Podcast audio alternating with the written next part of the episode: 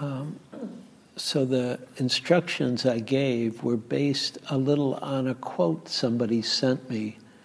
And I thought, oh, I'll give a talk based on this quote, this one quote that somebody sent me from Ralph Waldo Emerson. Very, uh, you know, uh, I don't know what Ralph uh, Waldo Emerson was. I think he was, was he a writer? He was a, he was a philosopher. Philosopher. Writer. And he was one of the transcendentalists. One of the, oh, great, one of the transcendentalists. Okay. And I think, I think he was like part of the whole beginning of the Unitarian Universalist. I'm not sure about that, but I think he was part Okay, so he could be part of our Unitarian Universalist lineage, which we're in the Universalist, Unitarian Universalist lineage here in this building. So Ralph Waldo Emerson said, he said, what lies behind us and what lies before us are small matters compared to what lies within us. Right? And so that's a little bit how, how I was, you know, gearing the instructions about looking at what lies within us and how do we discover what lies within us which he thought was the most important thing, or one of the most important things. So, what's here for each of us, right? And so, and in my experience, I believe that's what the Dharma also asks us is to look and see and discover what is inside here. What is this, right? And what is inside of this body, heart, mind, consciousness that is sitting here? Right, in this room tonight, and it seems to go with you in some way, shape, or form wherever you are. And so the question is not just a meditative question, it's a question about life. Like what's what is inside you wherever you are, however you are, whoever you are. And so, of course, I'll have a bunch of questions for you tonight, like, what's inside you now? Right? And how is it to pay attention to what's inside you now? What's inside your heart? Or what's inside your mind? Or what's inside your body? Or what's inside your consciousness? And of course, what's aware of what's inside becomes an important part of the component. Like, how do we know what's inside? And of course, one of the questions, even as I'm sitting here, that comes up is what the hell is inside itself, right? What does it mean inside? And is there actually an inside or not? Or, or what is Ralph Waldo Emerson pointing at when he talks about um, what lies within us? What does within mean for us? And of course, what's within us, is it familiar what's within you? Right? Is it here every day what's within you? I mean, what's here right now, is that here all the time? Or does that change what's within you? Is it static or is it ecstatic what's within you? and what might be inside you that is unknown, but it's here? Right? Because there's a lot we know or we recognize or we're familiar with, but there may also be components that we're not so familiar with or we're not, we don't recognize like that. Hmm. And so I was hoping to point the meditation at whatever's inside, dis- letting us discover what's here or what's inside, whether it be body or feelings or emotions or thoughts or memories or moods or states of consciousness. And of course, we don't just see one thing. I mean, sometimes we do, sometimes maybe we're just aware of the breath coming in and out of our body. And that's actually quite a, quite a blissful experience often. If we're just aware of the breath, just coming in and out, and there's nothing else, it's so simple and so um, refined, actually, and that we actually start to become one with the body breathing, one with the breath. And it's it is it's very very blissful. Can be very very pleasurable in a sublime way.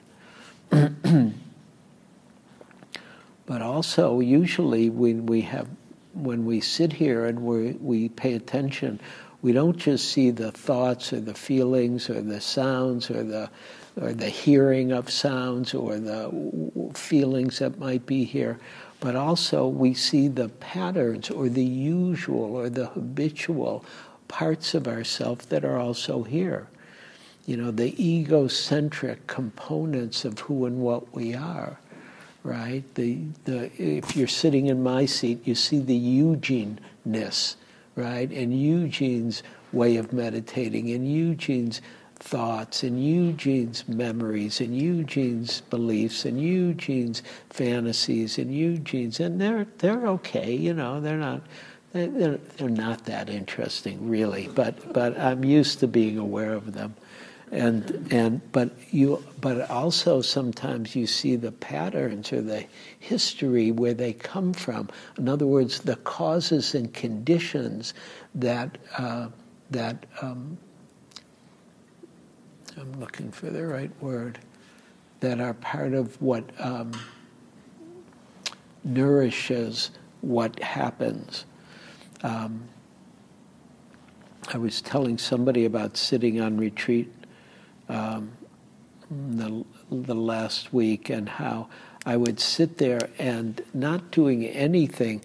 Uh, I I maybe I mentioned it here too. Uh, I had a lot of fear one night on retreat, a tremendous amount of fear in the middle of the night, and it was hard. It was really hard, and it was totally irrational.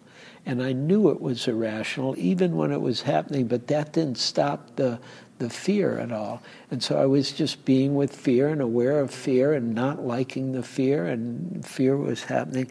And then I could see all the causes and conditions historically of where the fear came from, because it had nothing to do with the actual reality of lying in the bed where I was trying to sleep, and the fear was not letting me sleep.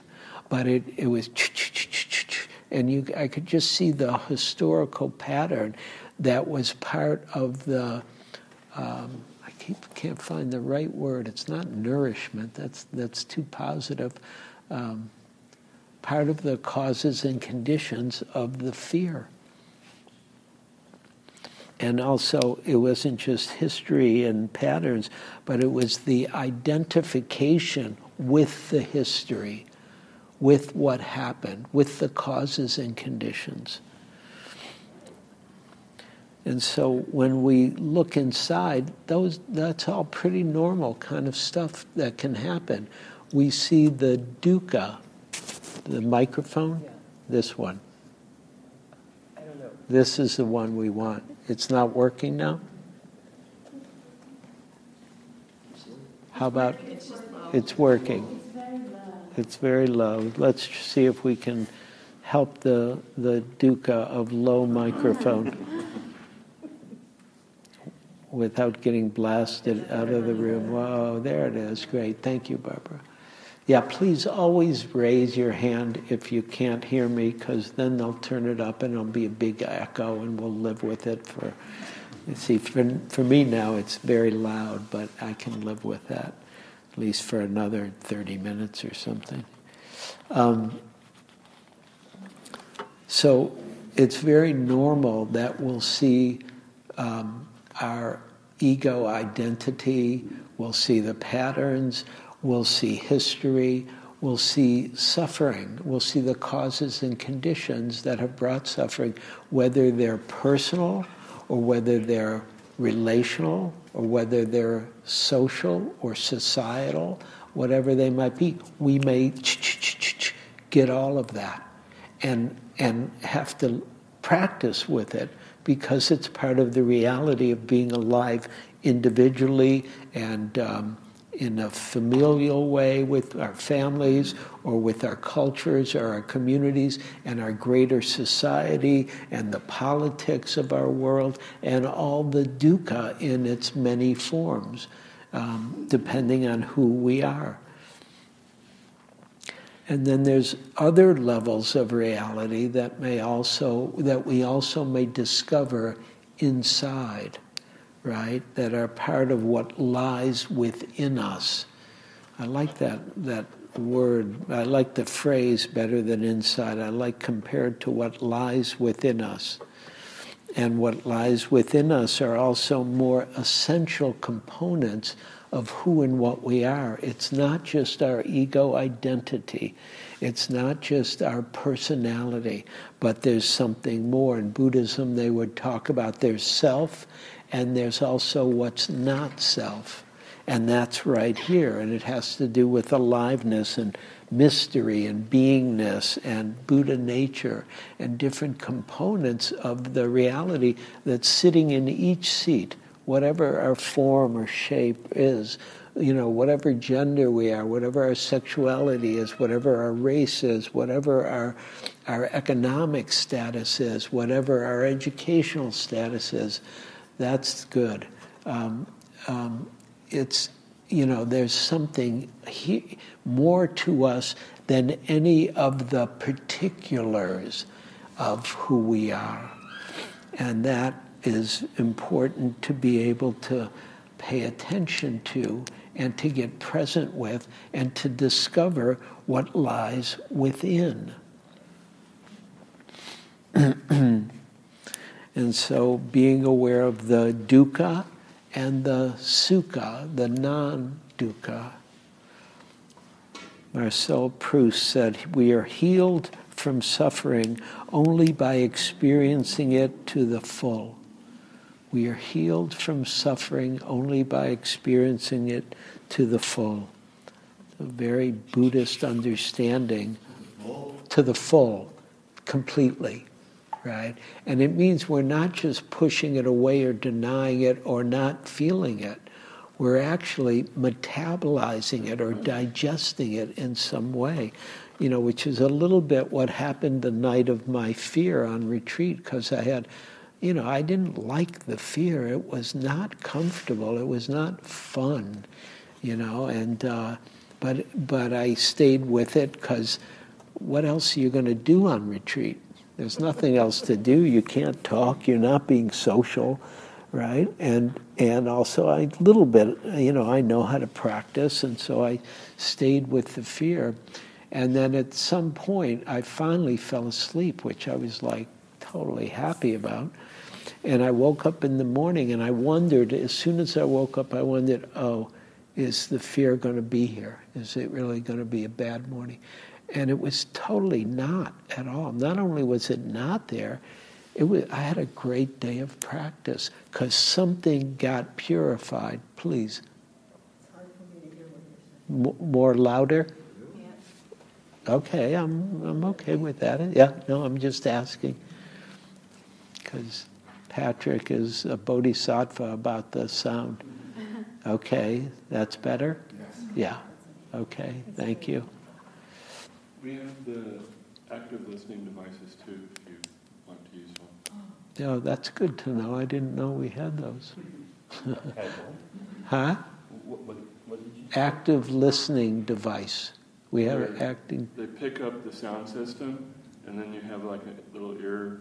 It's like a hearing aid. Yeah. Yeah. So they're available for anybody that wants to use them. Great. As long as we're using the sound system here. Thank you. So, so there's being aware of our dukkha fully, as Proust said, and, and metabolizing it. And also just this question about what lies within us. What happens if the within and without starts to get erased? What if there is hmm. no within or without, actually. And there's something more here than what we're used to or that is familiar to us. And what if the what if what's inside us begins to include others, right? Like, oh, we're all here together, or we're all part of one another, actually. And it's really part of the sukha and dukkha of being a human being, is we're all actually here together. Same thing with sound. It seems like you're usually, most weeks, you're talking a little louder. Most weeks I'm talking louder. yeah, okay. I don't, you know, you're getting my best. So, sorry. Um, it does seem like the sound is going in and out totally. Yeah, I think we're having problems with the uh, cable on the ear hook like we were last time when Trish bought the new cable. What, what, whatever. We don't need the, the definition. Okay. I'll keep trying to talk louder and we'll see what happens. If you can help it at all, Patrick, great. Um, Um, so, one of the questions I had is why is it important to discover what's within us? What's within us? And there's a beautiful quote from Kabir. He said, Wherever you are, wherever you are is the entry point. Wherever you are is the entry point. Like, you're it. The whole Dharma's right here this is where it is. And it's not here in some perfect Buddhist way or in some way that you're supposed to be. Really, the whole Dharma is right here the way you are, even with the bad sound.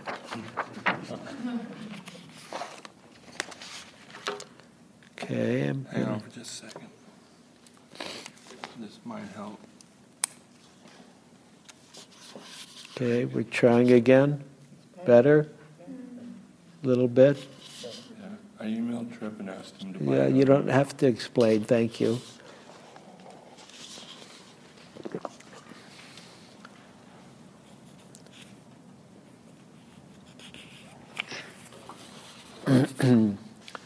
so here's a poem from David Whyte. He said, When your eyes are tired, the world is also tired. When your vision has gone, no part of the world can find you. Time to go into the dark where the night has eyes.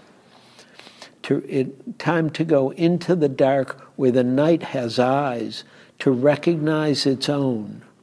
There you can be sure you are not beyond love. The dark will be your womb tonight the night will give you a horizon further than you can see. You must learn one thing. You must learn one thing. The world was made to be free in. The world was made to be free in. Give up the other worlds except the one to which you belong. Sometimes it takes darkness and the sweet confinement of your aloneness to learn anything or anyone who does not bring you alive is too small for you. David Whyte. And he's pointing at something bigger than our usual sense of self. And so part of what we find within is not just ourself, but the essence of who and what we are, and that's within. I was, I was on the phone with Wes Nisker today, who sometimes teaches here, and I said, Wes, I'm teaching about what lies within. You have any quotes for me? And uh, he, said, of course, Wes, Wes is good on the, on the fly. He said, What lies within is usually covered up by you. and that's a really, I said, oh, I'm going to quote you, Wes. And he's like, okay, you know, give me, give me 10% of the dana or something. but really, it was great what he said because because we, we're not trying to get rid of ourselves or deny ourselves or not be who we are, but we don't want that to obscure the totality of what's within.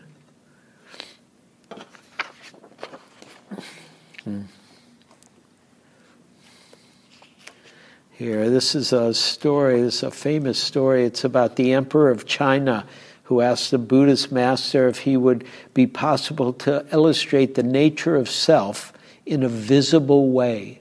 Could he illustrate the nature of self in a visible way? In response, the master had a 16 sided room appointed with floor to ceiling mirrors that faced one another exactly. 16 sided room, not, you know, this is eight sided, I believe. Yeah, we, so it'd be double, right? It'd be twice this, right? 16 sided, only there would be mirrors everywhere that faced one another. And so, and he's, and the story goes in the center, he hung a candle aflame. And when the enter, emperor entered, he could see the individual candle flame in thousands of forms, right, because of the mirrors extending it far into the distance, and because the mirrors were mirroring each other, right, it became infinite. And then the master replaced the candle with a small crystal, and the emperor could see the small crystal reflected again in every direction. When the master pointed closely at the crystal, the emperor could see the whole room of uh, thousands of crystals reflected in each tiny facet of the crystal in the center. Right? So all of reality is mirroring each other and reflecting e- itself. And the master showed how the smallest particle, the self, contains the whole universe which is what the master was pointing at about what's sitting in each seat here. One thing we could say is what's sitting here contains the whole universe. And so there was a quote with this story, there's a quote from Jack Kornfield. He said, True emptiness is not empty, but contains all things. The mysterious and pregnant void creates and reflects all possibilities. From it rises our individuality, which can be discovered and developed, although never possessed or fixed. The self is held in no self. The self is held in no self, as the candle flame is held in great emptiness. So it's a beautiful understanding of uh, the potential of what's within what's within each of us and all of us, individually and together. That we're here, I'm here, Eugene's here, and all of reality is right here at the same time. And it's not something one thinks oneself to, but it is an experience that can be known when we really discover what's here. And so another great example of the not self component. This is from a woman named Mildred Chase. She's a pianist. And she said, just being at the piano, egoless, is to reach the place where the only thing that exists is the sound and the moving toward the sound. The music on the page that was outside of you is now within you. And and moves through you, and you are a channel for that music, and play from the center, and you play from the center of your being. Everything you have consciously learned, all of your knowledge emanates from within you. There is a sense of oneness in which the heart of the musician and the heart of the composer or the music, I'm adding a little bit on here, or the music, in which there is no room for self conscious thought. You are one with yourself and with the act and with the music, and you feel as if the playing has already happened and you are effortlessly releasing this. The music is in your hands, in the air, in the room, and the music is everywhere. And the whole universe is contained in the experience of playing music.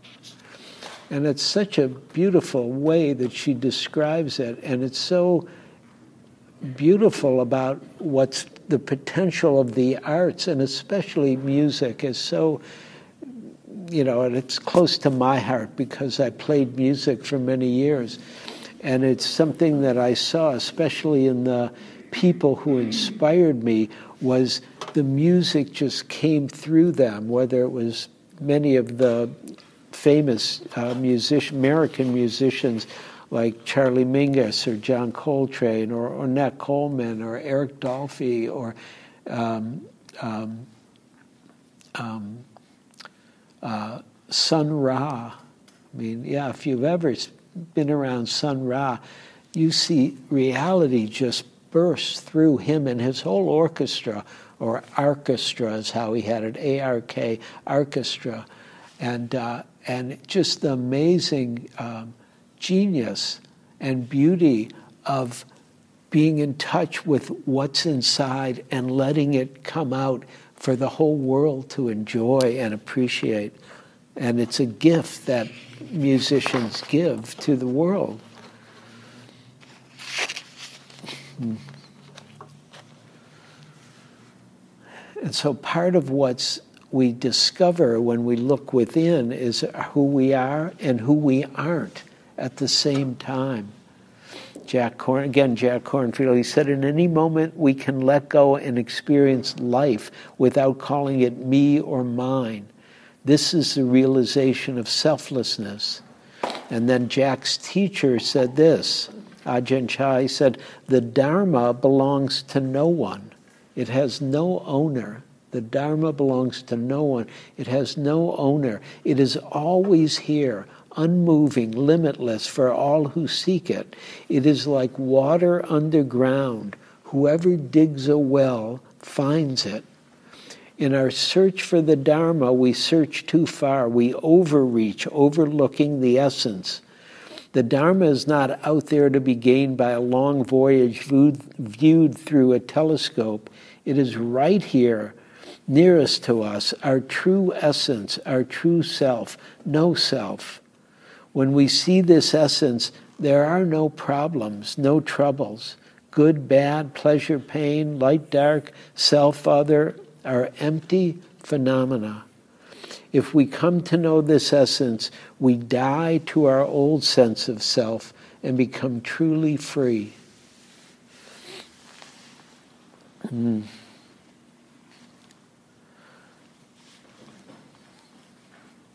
So there are just so many ways this discovery of what's within gets expressed. St. Francis of Assisi said, What we are looking for is what is looking. What we are looking for is what is looking. Or even with tremendous dukkha, Anne Frank, who served who went through the Holocaust, died in the Holocaust in World War II, she said, I don't think of all the misery, but of all, uh, but of all the beauty that still remains. Right? I mean, where does that come from? Except that's here, that's her, that's here, that's part of her. And it doesn't mean she didn't suffer. She lost her whole family before she died. And, and yet, what she knew never got taken away from her. And of course, I mean, there's just so many different examples, especially who people who've been under serious stress, like Nelson Mandela. I mean, you know, that he was in prison, I think it was at least 25 years. And uh, I went to his prison when I visited South Africa. And he came out with this tremendous heart and clarity and um, uh, capacity to lead a new nation and really create a new nation out of what happened in South Africa. This is the last quote. It's from um, Rashani, a Vedic teacher. There is a brokenness out of which comes the unknown, a shatteredness out of which comes the unshatterable. There is a sorrow beyond all grief which leads to joy, and a fragility out of whose depths emerges strength. There is a hollow space too vast for words, through which we pass with each loss, out of whose darkness we are sanctioned into being, capital B, out of whose darkness we are sanctioned into being.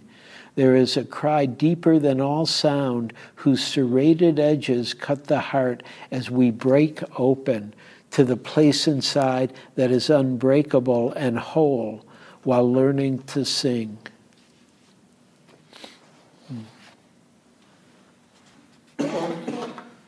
So, those are a few thoughts about what Ralph Waldo Emerson said about the importance of what's within. And of course, you all know I like to hear from you your thoughts or reactions or opinions, agreements, not agreements with what I said. Please come up and, and let's talk. And we bring the Dharma into the whole room, not just me. Thank you for listening. To learn how you can support the teachers and Dharma Seed, please visit dharma dharmaseed.org slash donate.